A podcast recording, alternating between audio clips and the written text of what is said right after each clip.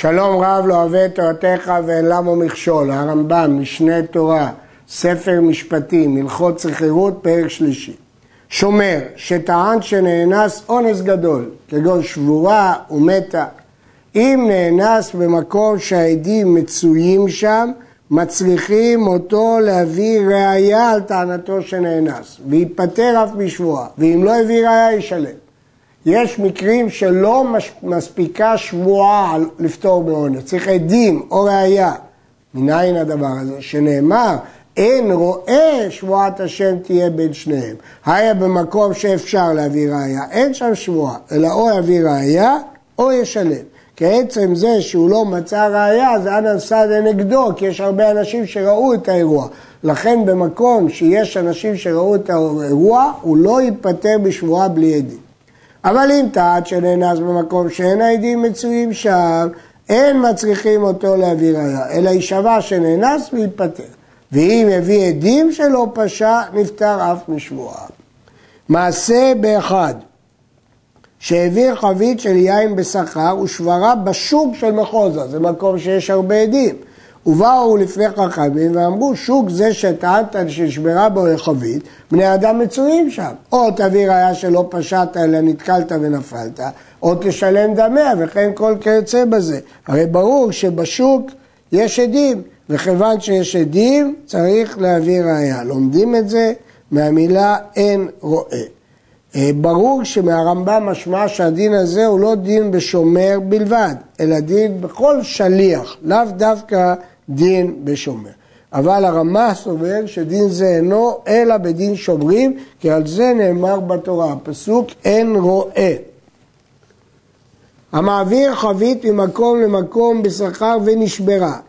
דין תורה הוא שישלם, שאין זה אונס גדול, והרי השבירה כגניבה ואבדה שהוא חייב בהם. שבירה היא לא אונס גדול, וכיוון שזה לא אונס גדול, חייב לשלם. אבל תקנו חכמים שיהיה חייב שבועה שלא פשע בה.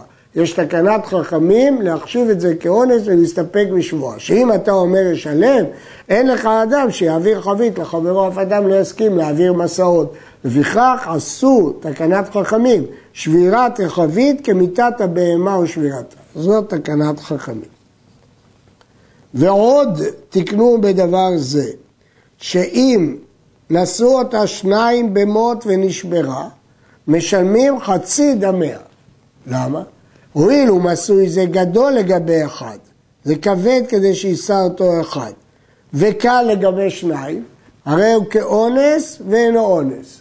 לגבי שניים זה לא אונס, לגבי אחד זה אונס, ומשלמים מרצה אם יש עדים שלא פשעו בה. מצד אחד הפשיעה היא שהוא נושא דבר כבד יותר ממה שהוא יכול לשאת, מצד שני נשאו את זה פה שניים. נשברה במקום שאין העדים מצויים, נשבעים שלא שברוה בפשיעה ומשלמים חצי דמיה, שהרי לא היה לכל אחד להעביר אלא מסוי שיכול להעבירו בפני עצמו, כיוון שזה כבד כלפי אחד זה פשיעה. מכאן אתה למד שאחד שהעביר חבית גדולה שאין דרך כל הסבלים להעבירה שהוא פושע, ואם נשברה בידו משלם הכל. הראשונים האחרים חולקים, הראב"ד סובר שהפשיעה פה היא בגלל שהוא נתקל, שלא היה נוח להתקל עם מסע קל כל כך. אבל דבר כבד לא שייך לפשיעה. המגיד מישנה מביא שיטה שלישית, שיטת רש"י, שמפרש את כל הגמרא באופן אחר, גם הרשב"א מפרש את הגמרא באופן אחר, שהאונס זה מצד ההיתקלות והפשיעה מצד המסע, ואחרונים נחלקו בביאור המקרה הזה שמופיע בגמרא. הסבל ששבר חבית של יין לחנווני ונתחייב לשלם, והרי היא שווה ביום השוק ארבעה, ובשאר הימים שלושה. אם החזירו, החזירו ביום השוק, חייבים להחזיר חבית של יין, או ישלמו לו ארבעה. והוא שלא היה לו יין למכור ביום השוק, אבל אם היה לו יין, מחזירים לו שלושה. החזירו, החזירו לו בשאר הימים, מחזירים לו שלושה. זאת שיטת הרמב"ם וגרסתו בגמרא, וההיגיון בכך הוא שהם בעצם חייבים להחזיר חבית של יין. אם הם מחזירים חבית של יין ביום השוק, לא ביום השוק, זה בסדר גמור. אבל אם הם רוצים לשלם את הדמים של החבית של יין, יש לחבית היין שני שערים. ביום השוק השער של זה ארבעה, ובשאר הימים השער הזה שלושה, ולכן לפי הזמן של ההחזרה, הם צריכים לתרגם את החבית למחיר שלה. גם ביום השוק, מתי זה שווה ארבעה? כשאין לו יין אחר למכור, ויש לו הרבה יין למכור, אז הוא לא ימכור כבר את החבית הזאת ביום השוק, ולכן נותן את השער הרגיל של שלושה. הרייבד משיג שהדין הזה הוא לא כך, אלא מדובר קודם כל שהוא שבר אותה ביום השוק.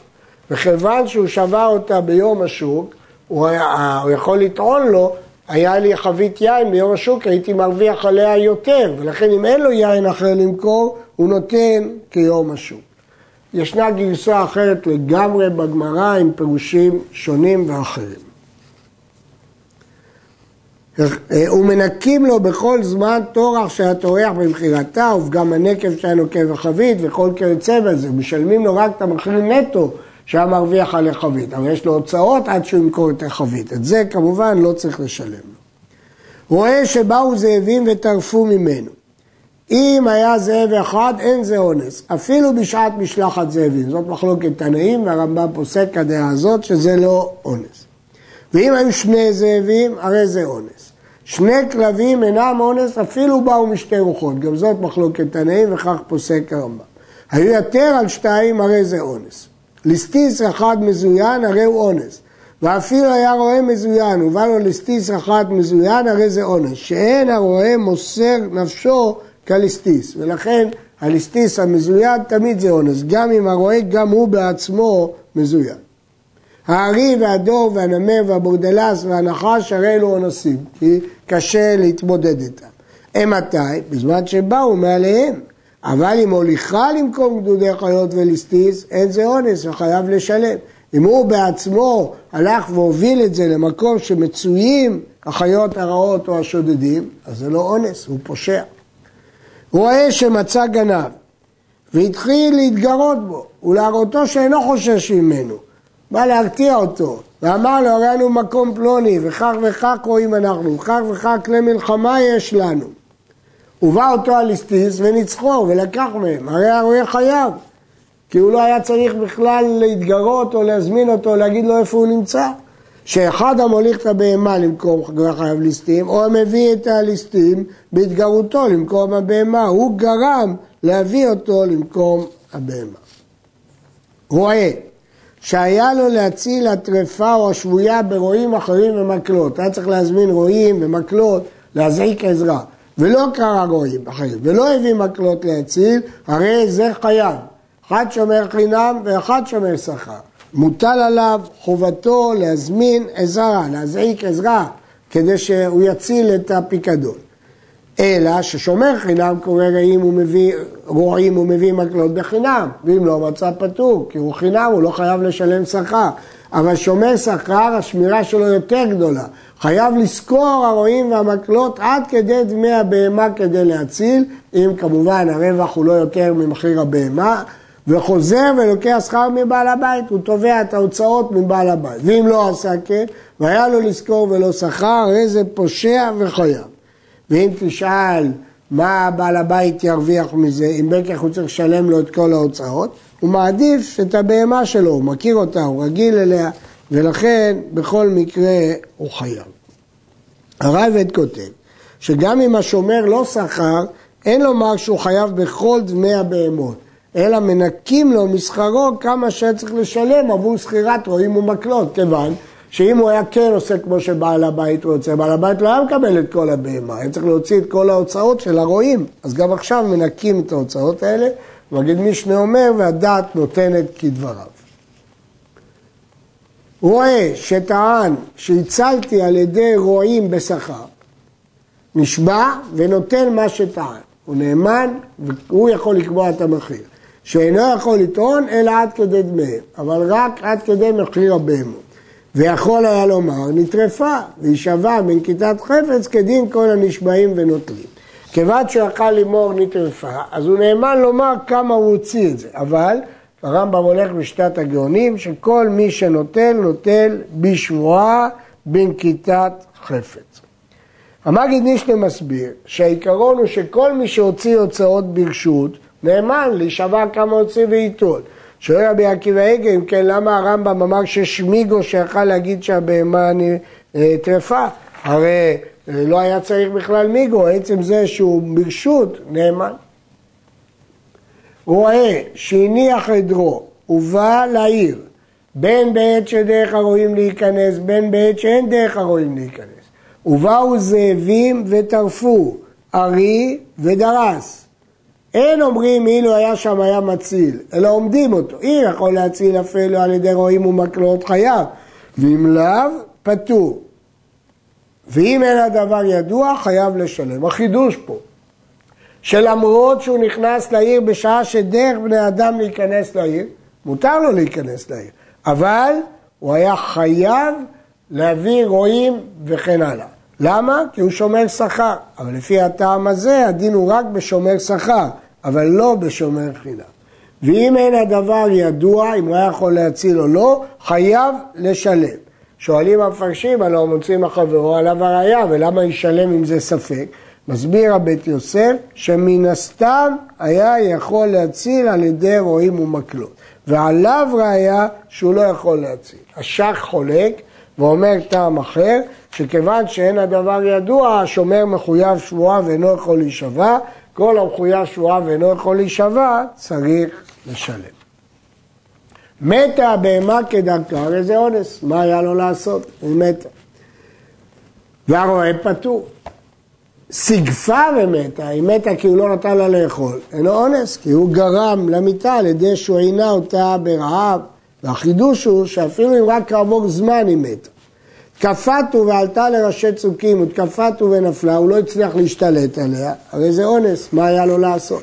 העלה לראשי צוקים, או שעלתה מאליה והוא יכול למונעה ולא מנעה, אף על פי שתקפתו ונפלה ומתה ונשברה חייב, שכל שתחילתו בפשיעה וסופו באונס, חייב. כיוון שהוא פשע בתחילה בזה שהוא אפשר לה לעלות לראשי צוקים, למרות שבסוף קרה אונס, ההלכה היא שתחילתו בפשיעה וסופו באונס, חייב. וכן רואה שהעביר הבהמות על הגשר ודחפה אחת מהן לחברתה ונפלה לשיבולת הנהר, הרי זה חייב, שהיה לו להעבירם אחת אחת, שאין השומר נותן שכר אלא לשמור שמירה מעולה, והואיל הוא פשע בתחילה והעבירם כאחת, אף על פי שנאנס בסוף בעת הנפילה, הרי הוא חייב. זו תחילתו בפשיעה, כי זה שהוא שומר שכר חייב אותו להעביר אותם אחת אחת. כיוון שהוא פשע, למרות שבסוף קרה אונס, הוא חייב. פשע בה ויצאת לאגם, הוא השאיר את הדלת פתוחה בפשיעה ויצאה לאגם. הוא מתה כדרכה, מתה באונס, פטור. פה לא אומרים תחילתו בפשיעה וסופו באונס פטור. מדוע? שאין יציאתה גרמה לה שתבוא לידי אונס כזה. כדי שתהיה תחילתו בפשיעה וסופו באונס צריך איזה קשר, אפילו מקרי, בין הפשיעה לבין האונס. אבל פה אין שום קשר. מלאך המוות בא לי, אך אמר לי מעטה, והייתה מתה פה והייתה מתה שם, גם בדיר היא הייתה מתה, גם אם הוא נעול בהרבה מפתחות.